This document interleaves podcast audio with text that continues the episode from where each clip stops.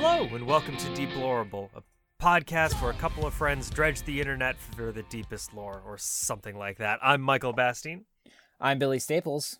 and I don't. Did we? We didn't give. Uh, we didn't decide on a topic. I- last episode. No, I episode. I don't think we did. No. So we ended up settling on cryptids.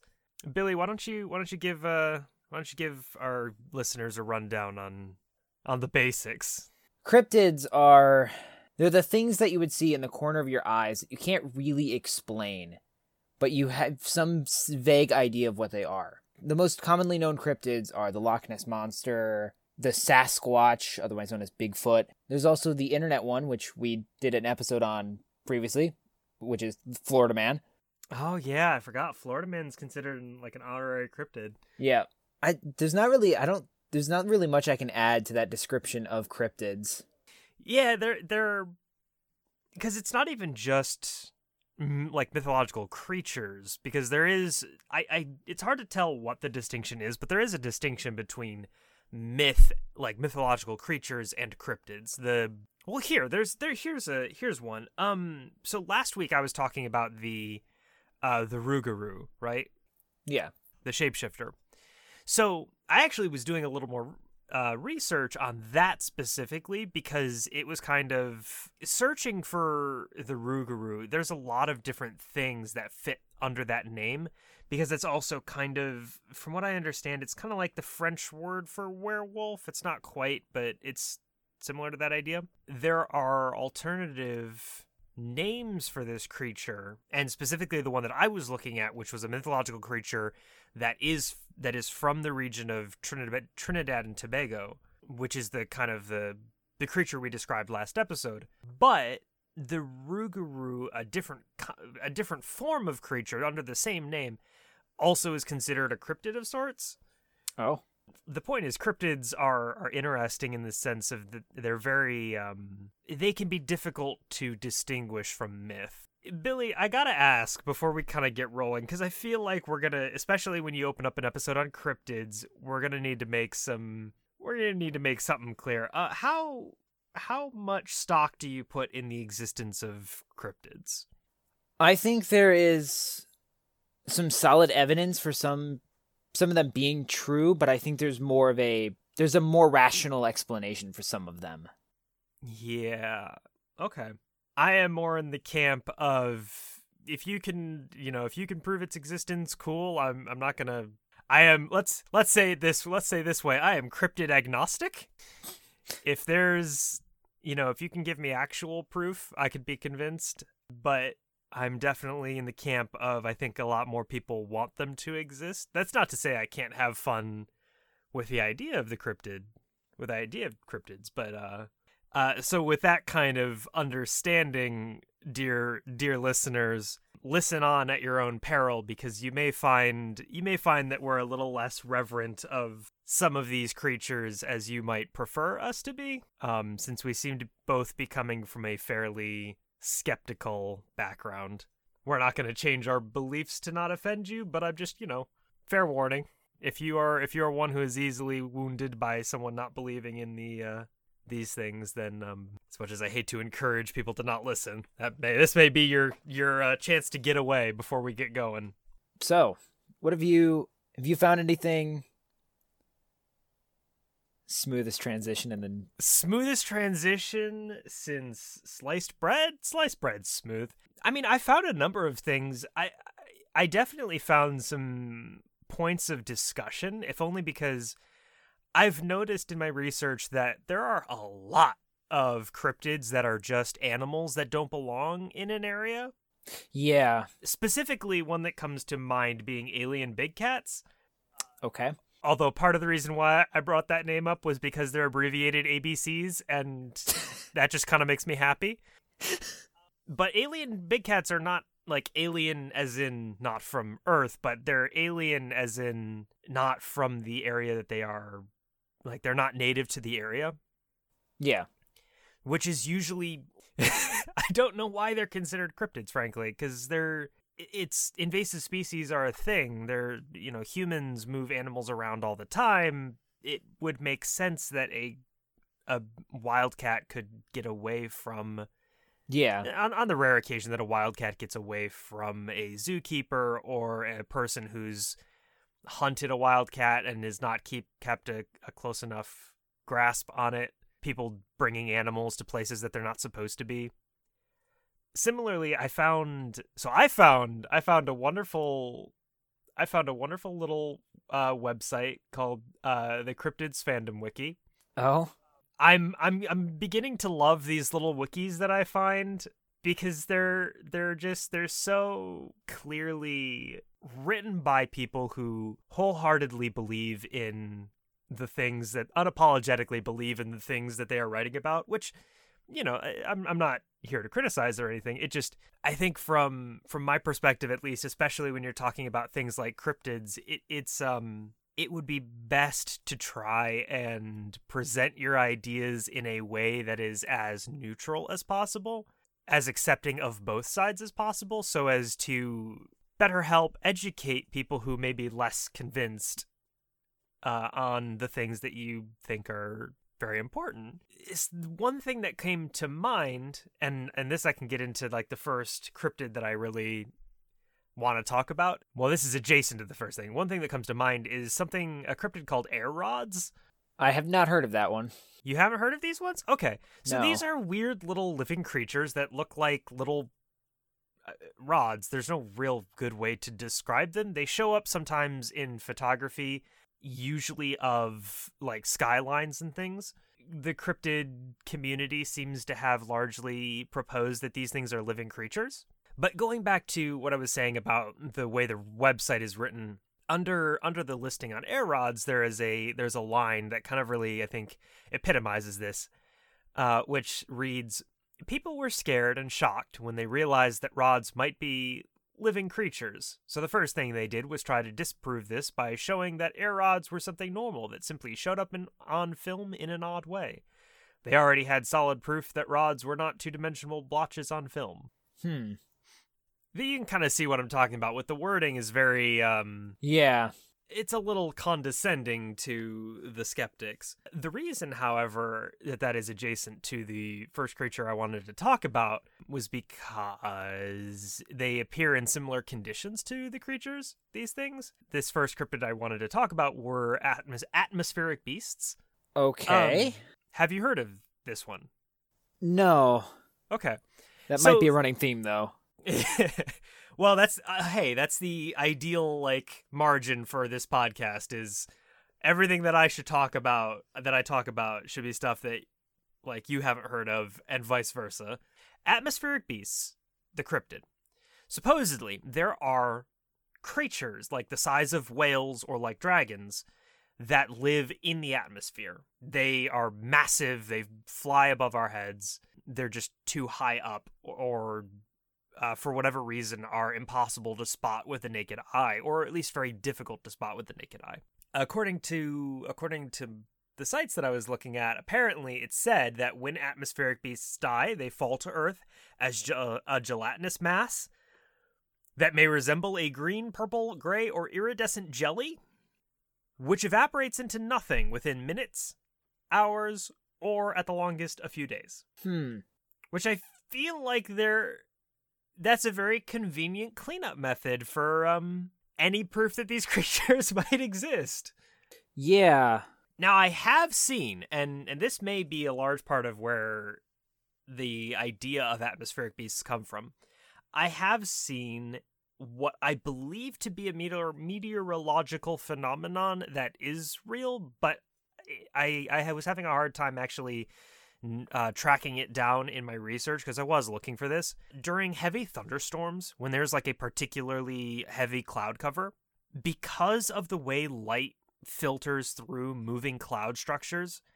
Uh, sometimes, and this is especially especially near like mountains and stuff, flashes of lightning or sunlight can filter through clouds in such a way that it looks like there are large creatures moving through the clouds Hmm. like I and I've I've seen some video of this stuff and it's pretty freaky. I don't know like I said, I believe it is a it is a legitimate meteorological phenomenon, although it may have been movie magic. We're definitely in an age where there's enough video editing that you can make stuff look pretty real. especially Yeah. when heavy cloud cover or fog cover is involved.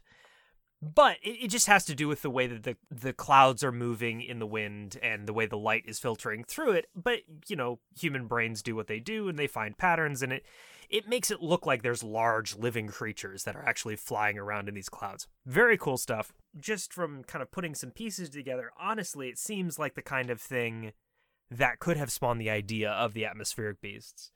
Also could have spawned the idea of, you know, dragons. Uh, at least the Eastern style dragons that are like storm lords that fly in the sky.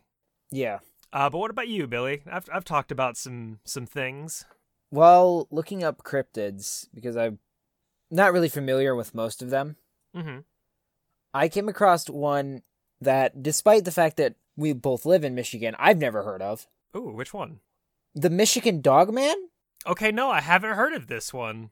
It was described as a seven foot tall, blue eyed, or amber eyed, bipedal canine with a torso of a man and a fearsome howl that sounded like a human screaming. It's not. That's definitely frightening, but not what I would call fearsome. Fearsome strikes me more as like intimidating, whereas human scream is like, oh no, Yeah. someone's getting murdered. Seven foot tall, though.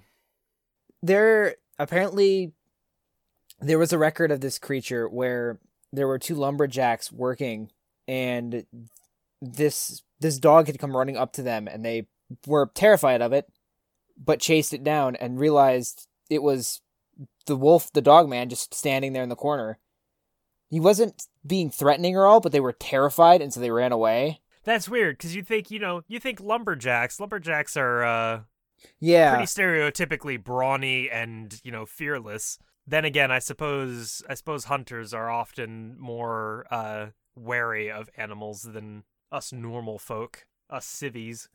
Um, according to legends, the Michigan Dogman appears in a 10 year cycle that falls on years ending in 7. I love a good ten year cycle, like thing creatures that show up on schedule. You know, Yeah. F- ten years falling on years that end in seven. So 2017, 2007. The first sighting was in 1887, Mm-hmm. and another one was documented documented in 1987. And some reports of a similar creature came from the I'm going to butcher that. Allegan County? Elegan. I don't know. Can you spell it for me? A L L E G A N. I don't know. We'll have to find a someone who lives there. All right, pause the recording. We're gonna go find someone who lives there. Um Uh, maybe Google lives there. in the 1950s, anyways in, in that county in the 1950s he there was a similar creature as well as one in manistee and cross village in 1967 Halligan has a population of 4,900, according to the 2010 census. i also in researching the dogman learned that there is a there's a town in michigan called paris I really, I knew there was a Hell, Michigan. paris michigan apparently There's a Paris, Michigan. Would you look at that? It has a little, a little, a little baby Eiffel Tower. Michigan man we've got We've got it. We got Paris. we got paris and we got hell It actually kind of looks like a nice place. I'm I'm on the I'm on michigan.org. So this dog shows up every 7 years. yeah Do we have records from each like supposed or no, it shows up every 10 years on the on years ending in 7. yeah Uh did do we have any theoretical reasoning for why that is? Why does this dog hibernate? Does it have like a feeding cycle or something? not that i could find Man, in researching these cryptids, I have a lot of respect for the fictional character Sam Winchester, who has to do this on a regular basis. Like, I know he's a fictional character, so, you know, they just write him as succeeding in the research, but he figures out how to kill these things. there is one thing that i did that i did find on the michigan dog Okay. Uh, apparently, Steve Cook recorded a song titled "The Legend," which was supposed to be an April Fool's joke, Hmm. but ended up becoming attached to this legend of the Dog Man because it's it tells the tale of the Dog Man. You know, I April Fools. There's hmm, there's gonna be some other references to April Fools jokes in this in this podcast, and it's interesting how many of them. If I had a nickel for every time there was a reference to April Fools jokes in researching this, I'd have at least two nickels, which isn't a lot, but you know. It's weird that it happened twice. Yes. I found confusingly on a list of cryptid cryptids dodo birds. Not a cryptid, but continue. Yeah. that's that's what kind of confused me. So I I it, I was kind of looking in on it and I'm like why is dodo why is why is dodo birds here? From what I can tell, it's not a doubt over whether or not dodo birds were at one point real. It's doubt over their extinction. Okay. The reason they're considered they're they're accepted by some to be on a list of cryptids now is because there are people that believe that dodo birds are still around somewhere. Maybe not in large numbers, maybe not in places where they're obviously like widely seen, but dodo birds maybe living in an area where there are fewer predators or fewer creatures to prey on them because you know dodo birds are traditionally not considered to be very adept at surviving. I just I thought that was kind of interesting that some people consider dodo birds to still be to still be on that list. That is certainly interesting. It kind of goes along with the with creatures like the African peacock, which was thought to be a cryptid because people were like, "No, peacocks couldn't possibly live in Africa. They're they're they're an Asian critter." The actual creature is the Congo peafowl, which is um, native to the Congo Basin, and is a variety of peacock, sort of, um, that you know lives in just lives in an unusual area. You want me to talk about the hungry grass? Yeah, that sounds. yeah, it does, doesn't it? so the hungry grass is something that I think blurs the line a little bit between myth and cryptid.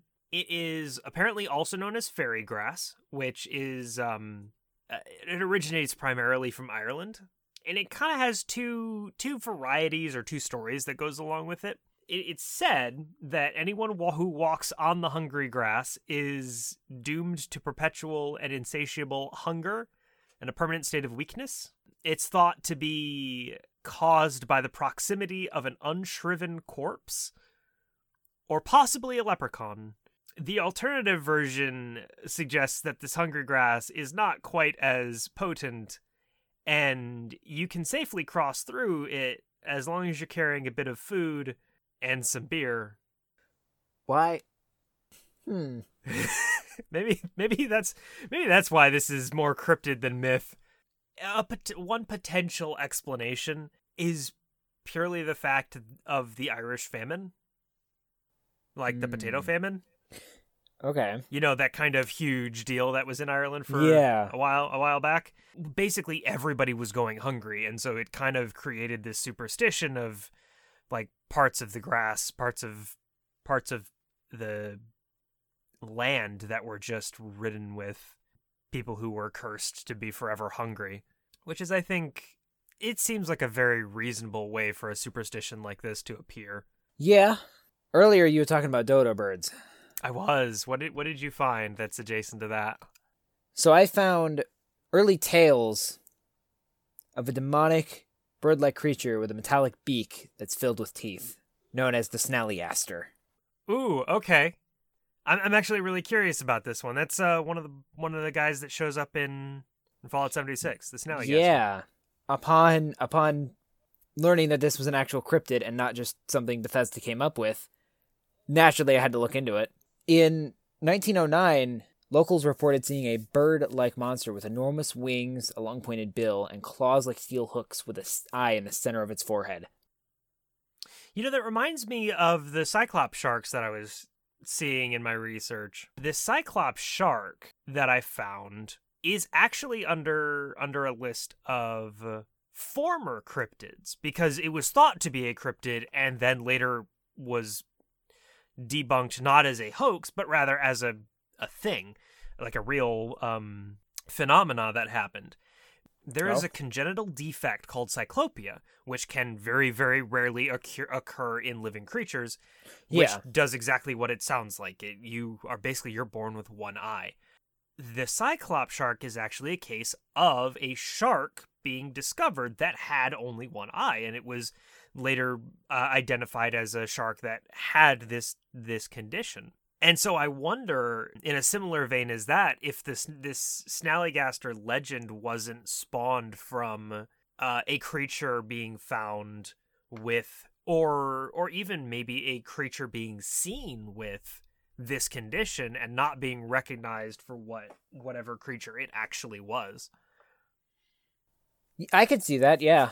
Because it definitely seems to be like with cryptids in, in general, that definitely seems to be a running theme for these for these creatures, or at least for potential explanations for these creatures. I mean, you, think back to the atmospheric beasts I was talking about earlier, thinking about that potential meteorological phenomenon, or the the air rods are kind of in the same vein of of like a possibly a, a rendering or uh, other kind of digital mistake basically for lack of a better word cameras have a habit of seeing some weird things that humans can't like don't necessarily spot with the naked eye just Yeah. because of how they function a popular one and don't don't come for me ghost hunters but uh another popular one is are those orbs like those little floating lights which comes from a, a Gorbs.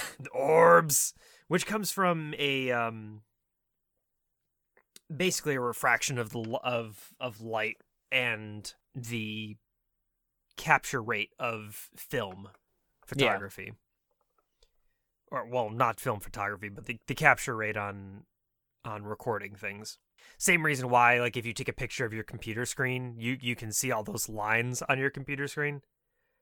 Your your screen actually has those in them, but your phone's uh, camera actually captures at such a high rate that it shows up on your camera, like it freezes it for your for your vision. Same reason why uh, you can't uh, CRT televisions. You actually have to be careful about what you use to record them because otherwise you're just gonna get the um, the scan lines running through.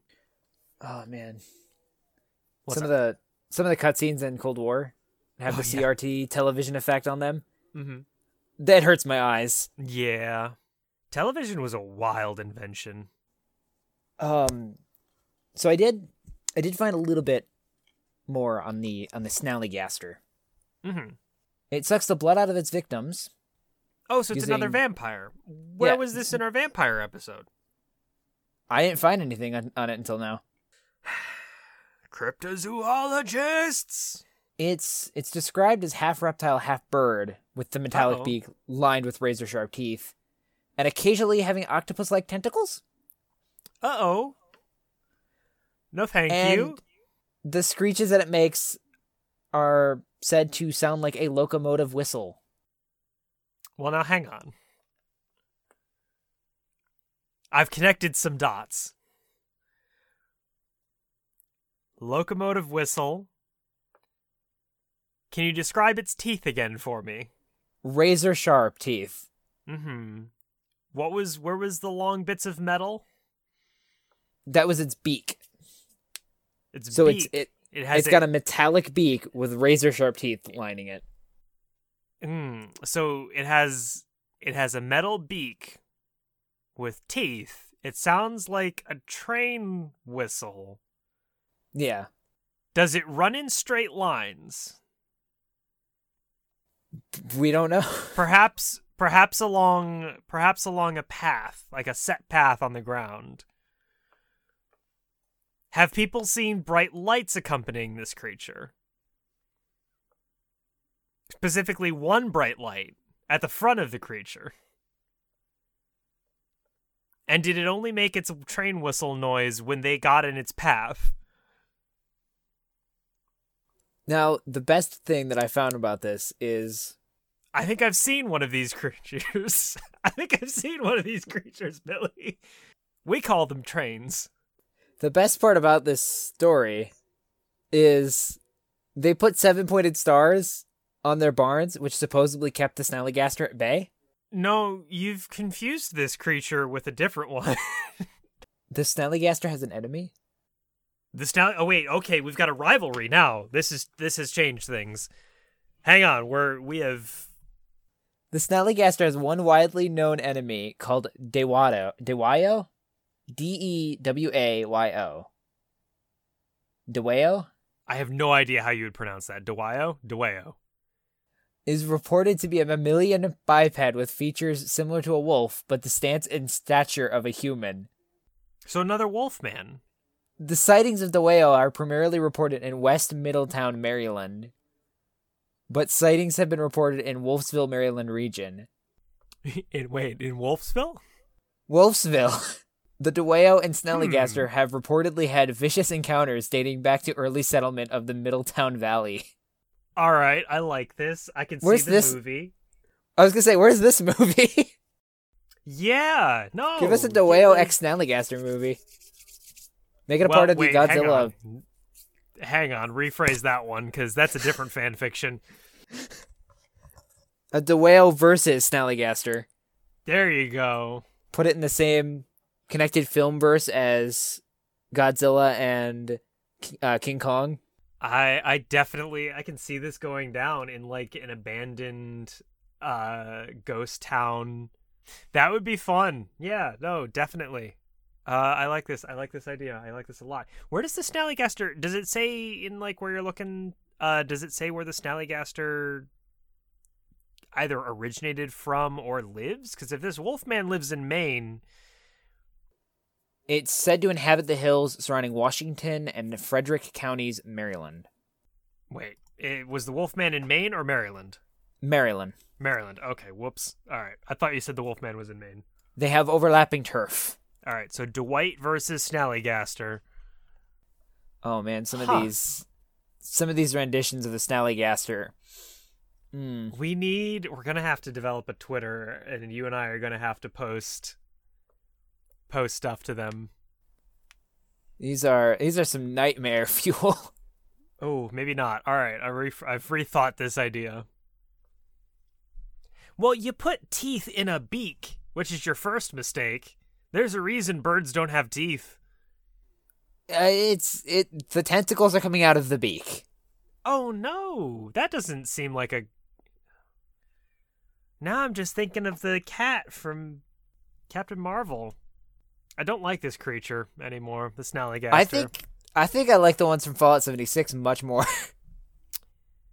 I also don't think you've taken a very close look at those models in Fallout 76, Billy. Those things are pretty, pretty. uh they're they're horrifying in their own right, but The number of eyes and limbs on those creatures is too much in excess of what they should be. I I was gonna say, don't get me wrong. If what little I played of Fallout 76, if every time I saw a Snallygaster kind of scuttling towards me, I was horrified. Hmm. Oh, yeah. Well, especially because those things were really strong in the game. Yeah, Which makes sense considering what they are, what the the cryptids that they are based off of. So I've got, well, I've basically got two more. I will save my ace for the second. So one caught my eye because it is this this cryptid has this, a similar name to a creature from a podcast that uh, to to a character from a podcast that I enjoy called the Adventure Zone oh, um, there was a they're a tabletop RPG podcast. They were one of the second season. They're on season three. The second season that they did was uh, a campaign set in the Monster of the Week RPG system, which is Okay. largely based around cryptids and things. yeah, The Mothman in that show uh, went by the name Indrid oh, who is and I believe it was actually the like the Mothman in that went actually by Indrid Cold. The reason that that caught my eye is because Indrid Cold is apparently an actual cryptid, um, who is also more commonly known as the Smiling Man. Now, this cryptid is not related to the Mothman, other than the Mothman and this this this gentleman question mark are both cryptids. The reason I I bring this guy in is from that one wiki that I found under background, the habitat is listed as possibly planet Lanulos, okay. which is awfully specific for an entirely different planet for a creature that may or may not exist.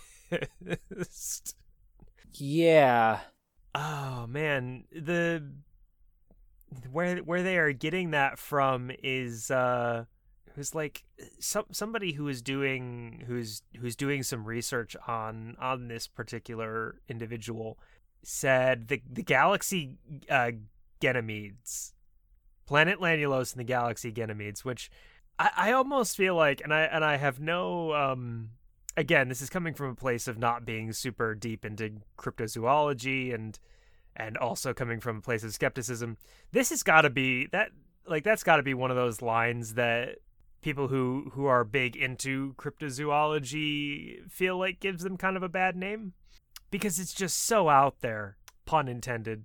But the the grinning man, the grinning man Indrid Cold is said to be human-like in appearance. Uh, is commonly associated with UFO activity and sometimes believed to be an alien or possibly connected to the Men in Black. Okay. The Men in Black, well, the Men in Black are they're they're the Men in Black. Like if you have seen the the Men in Black films, these guys are basically cryptids that are are thought to do the exact almost the exact same thing as the people in the people in the films. It it, it seems to be less uh less there seems to be less of a consensus that these uh people are government agents, although that is one theory. Also possibly they're demons. Also possibly they're cyborgs. Hmm. Regardless, uh, these individuals are meant to hush up alien alien involvement. It's it's interesting that this figure is so connected to the p- potentially being an alien, especially because of because with one line on the that I'm looking at that's that reads um it would be almost impossible for a race to take the exact same evolutionary path as us, which is is, is it's saying something, but at the same time it is a bit it does seem a bit unlikely, even if you preclude the existence of uh, intelligent life that exists independently somewhere else in the universe that also found our little corner pocket of the universe and decided to hang out here for whatever reason. Wait, he could fly with. Wait, that could fly with his wings? What? I thought this man was. I thought this man was man, but he has secret wing. In his first sighting, he was described as being over six feet tall, wearing a reflective green suit with a black belt. He had a dark complexion, small beady eyes set far apart, that he could fly with his wings. A little bit more than a man. A little bit more than a man. Later descriptions do describe him as a normal a normal human. It suggested that maybe there are multiple of these grinning men. Very creepy these these these individuals. This individual. So What else you got, Billy? I've got I've got a mini fact. Oh, good. We're back for Billy's Mini Fact Corner. Welcome back to the podcast within the podcast, Billy's Mini Fact Corner, where we are joined once again. So the the chupacabra. Mm-hmm. I've I've heard about it, but I've never really bothered to look up a description of it.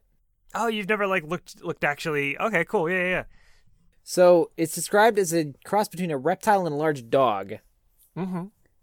And many believe that the chupacabra is an animal from another planet and was left on Earth by alien visitors, either by accident or as yet some as yet undetermined reason.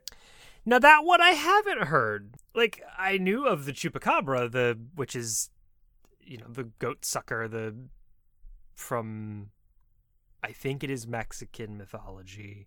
Spanish. Spanish may be the better word for that, but I was, I, I don't, I, ooh, that's that's some cultural uh naivety. What's the word for when you don't know something? First proposed sightings were in Puerto Rico for the chupacabra.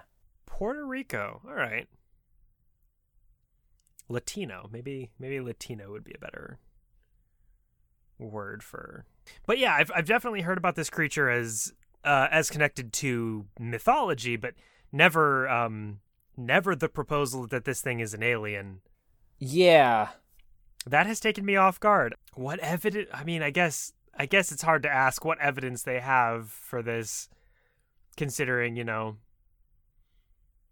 it's cryptids, and if they had evidence for it, it wouldn't be a cryptid; it would be a confirmed thingamajig monster. The the only real evidence that I was able to kind of scrounge up was goats with teeth marks, but Mhm. like just two dots, like a vampire. Right. The goats, in addition to having those two the two dots on them, were just completely didn't have any blood anymore. Yeah, completely exsanguinated is the is a wonderful word that means exactly what we're talking about. There's def- definitely something going on with those goats. There's definitely something going on. Uh, it's hard to tell if it is a a ruse or if it's a creature, a critter that's um maybe not a chupacabra, but maybe a coyote. That being said, a coyote, a coyote Would leave less of the goat than yeah, the goat being attacked. just drink all the blood. vampire coyote. Ooh, here's a weird idea. What if it's um, so goat farmers, right? What if it is a rival goat farmer who has Ooh, maybe. in in one fell move uh sabotaged another farmer's goat herd as well as um created sightings of this uh like blamed it on the chupacabra Maybe. Now, the I- other I- thing, oh yeah the other story I have, mm-hmm. unless you have something to add about the chupacabra. no i was just going to talk about the the interconnectedness of all of this lore because you think about the chupacabra the signs of it are so vampire like i have to imagine Yeah, that there are like I, I can see why cryptids and or cryptid cryptozoologists and people who study myth um or the supernatural could get into such heated conflicts because is it is that a chupacabra or is it a vampire that's trying to just not feed on humans? Or is it something else entirely that's similar to a vampire? I don't have anything to add. okay. I do, however, have stories about a creature in Lake. Again, sorry if we butcher anything here. Lake Tahoe? that was that's actually right that one's right i've been there The aquatic creature is known as Tessie? Yeah, this is a fun one. I didn't realize how widespread these were. Witnesses described the creature as being between 10 and 80 feet long, having a serpentine body, and a coloration ranging from black to turquoise. That's a bit of a that's a bit of a gap. That is a statistically significant difference. 10 feet and 80 feet. Could be Yeah. one or the other. That's oh gosh. Some some theorists say that it could be simply just a large sturgeon or an unidentified species of water eel. Well, freshwater eel to be more specific. Mhm. But believers point to a quotation from undersea explorer Jacques Cousteau. I believe I pronounced that correct. You have where how did Jacques Cousteau get into this? That dude's pretty famous. who's alleged to have emerged from a submarine expedition in Lake Tahoe and said, The world isn't ready for what's down there. Which is probably the most ominous quote I've heard. That's really ominous. Yeah. Is it, hey, hey, hey, Jacques. Hey, you want to clarify, buddy? Hey, is there something we should be worried about? Because it sounds like there is. It sounds Do we need like to get the SCP down there Foundation over there? What do you think he meant by that? I Presuming that he actually did uh, exit, you know, the water and say this. the only thing I can think of is he saw something terrifying or went down there and saw some large object feeding on remains of humans. Mm. Something something that would shake the foundation of that community. I choose a slightly more uh, a slightly more optimistic view of it and what he saw was nothing and a whole lot of it and what he meant by that that the world wasn't ready is that he's like the world's not ready to give up its uh grasp Maybe. on a hope for the supernatural. Maybe. Members of the Washu, Washo, Washu, and Paiute tribes in the mid 19th century said that the oh cryptid. man, there's no way we're pronouncing those right. nope. No matter how hard we try. They Apologies said that. Tessie lived in the underwater tunnel beneath Cave Rock. Cave Rock. Yeah. creative name. Then again, we've got the Sahara Desert, which is literally translated as just the desert Yeah, I was going to say desert, desert, desert. Yeah. Los Angeles.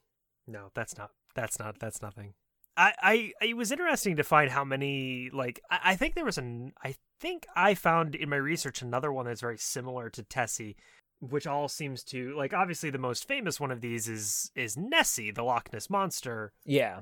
which is thought to be a, a plesiosaur, I think, but also has It- never been yeah. confirmed. Like the existence of it has never been confirmed.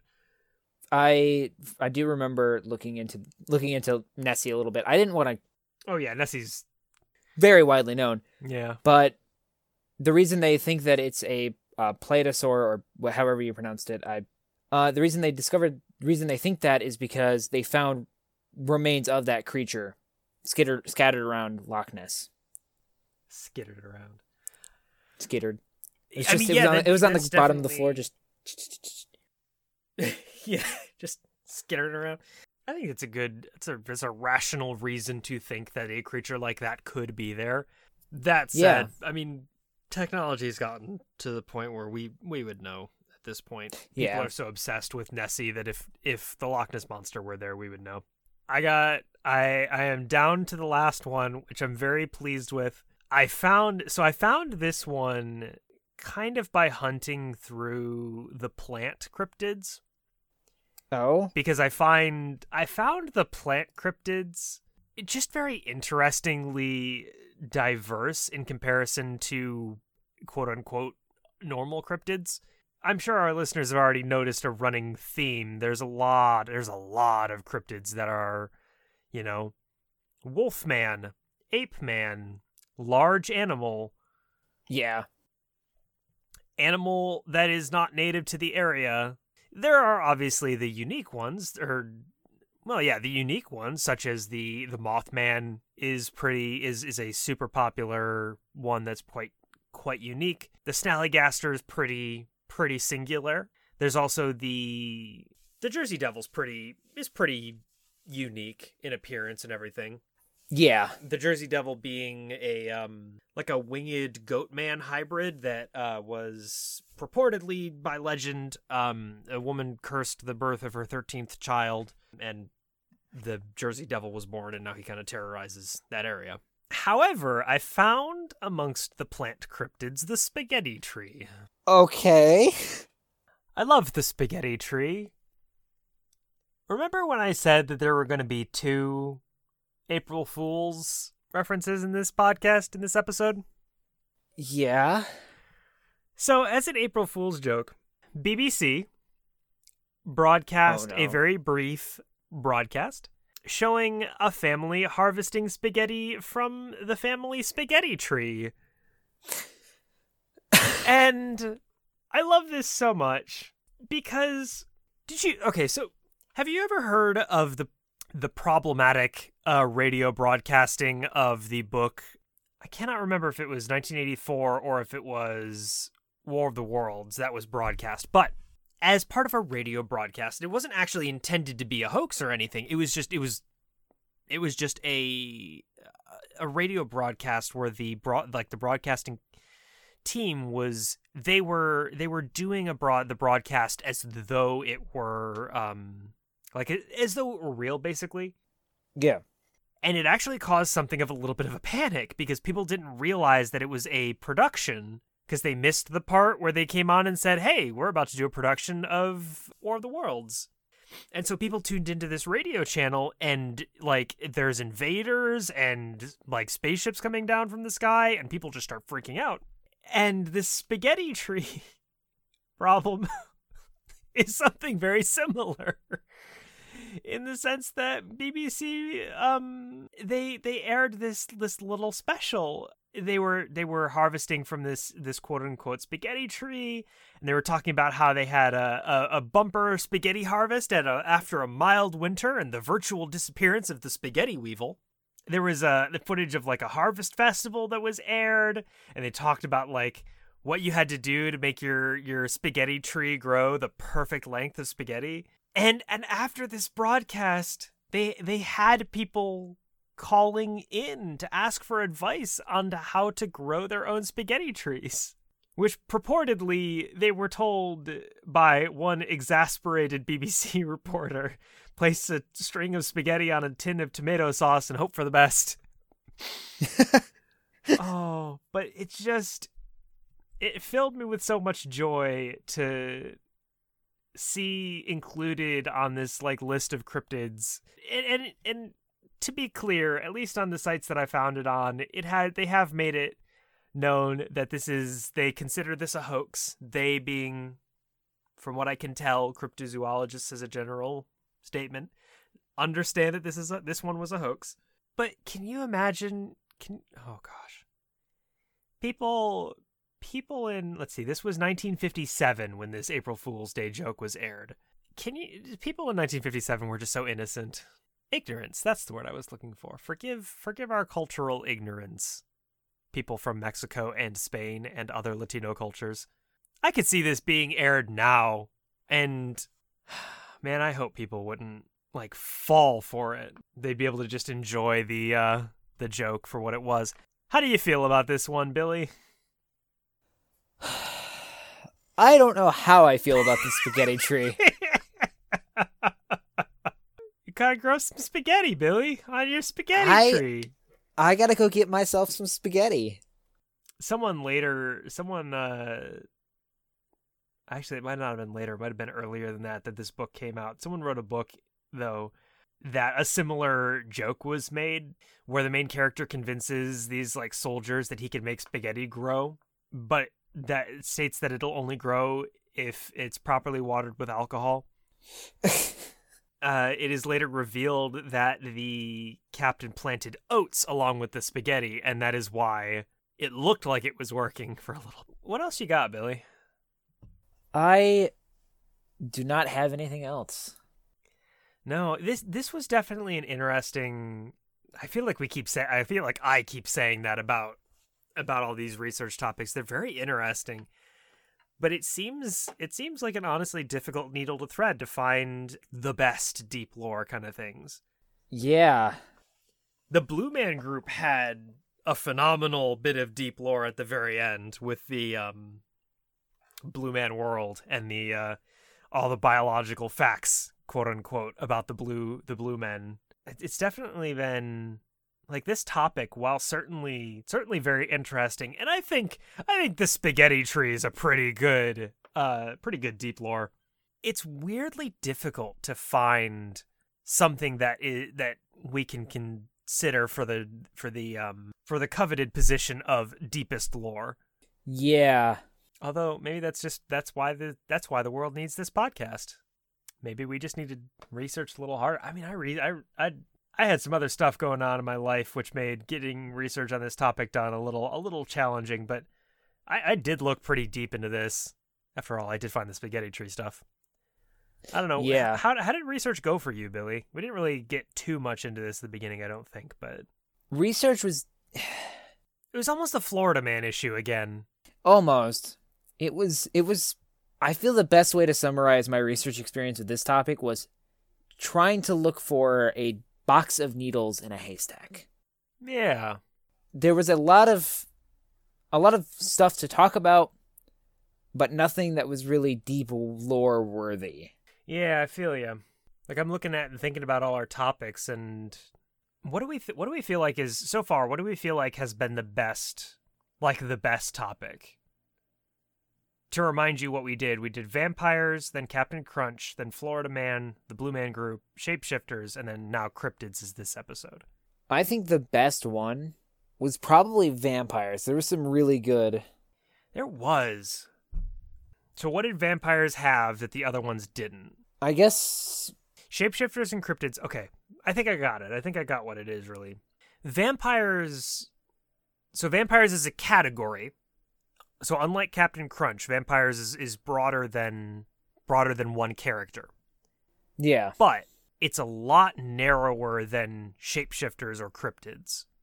Yeah, it's It is one kind of mythological creature, which then we we were then able to to take into and find like really dig into the rabbit hole on on that kind of subject. I I do agree. So, with that in mind, what do we make our next topic? Because I'm looking at I'm looking at our list of what we got, and I think I think a lot of these topics are going to have similar issues to shapeshifters and cryptids if we don't figure out how to sift these down a little bit. Because we have Yeah. things like Norse mythology, Romanian mythology, Icelandic mythology on here.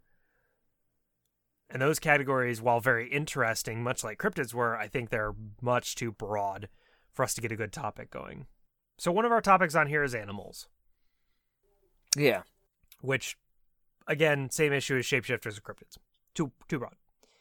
How do we get vampires out of animals? Well, not literal vampires, but because we I, we already did the research on that one. It has to say. do with graves and like pregnant cats jumping over it or bats flying over the graves. I'd say for animals, the way that we could maybe get the same the same effect that vampires had is maybe narrow it down to like like small animal animals, medium animals. Deep sea animals. Yeah, That almost still feels a little too vague. I would say domesticated animals, but that also that's that's also that's- that's very broad because that ranges from house cats to yeah literal lions. I don't I don't know of a way that we could reduce any of these down to we might have to we might have to give this more thought. Yeah, I think this might be this might be something that needs to be a little more thought. Well, all right. So here's here's one thing we got, which it'll take a little bit of time before if we get any response at all. But to our listeners, as I started uh, talking about the last couple episodes, and this I'll keep this up the more we go on. First off, thank you for listening, and second off, um, so if you have any suggestions for any suggestions or feedback for Deplorable, you can email at us at email us at deplorablecontact at gmail.com. If you've got a topic suggestion, you can go ahead and put topic suggestion in the subject line. If you've got feedback, you can go ahead and put feedback in the subject line. Um, and depending on how much influx of emails we get, will kind of kind of depend on what sort of response. But um, I, we'd love to hear some feedback or any suggestions that you might have. I think this might take a little bit of a little bit of talking about Billy. We might have to like actually sit down and discuss this. Yeah. Um, once again, thank you, thank you all for listening. Don't be afraid to get in touch with us. I'm Michael Bastine, And I'm Billy Staples. and we'll see you next time. Bye. Getting a lot more confident of that. I gotta.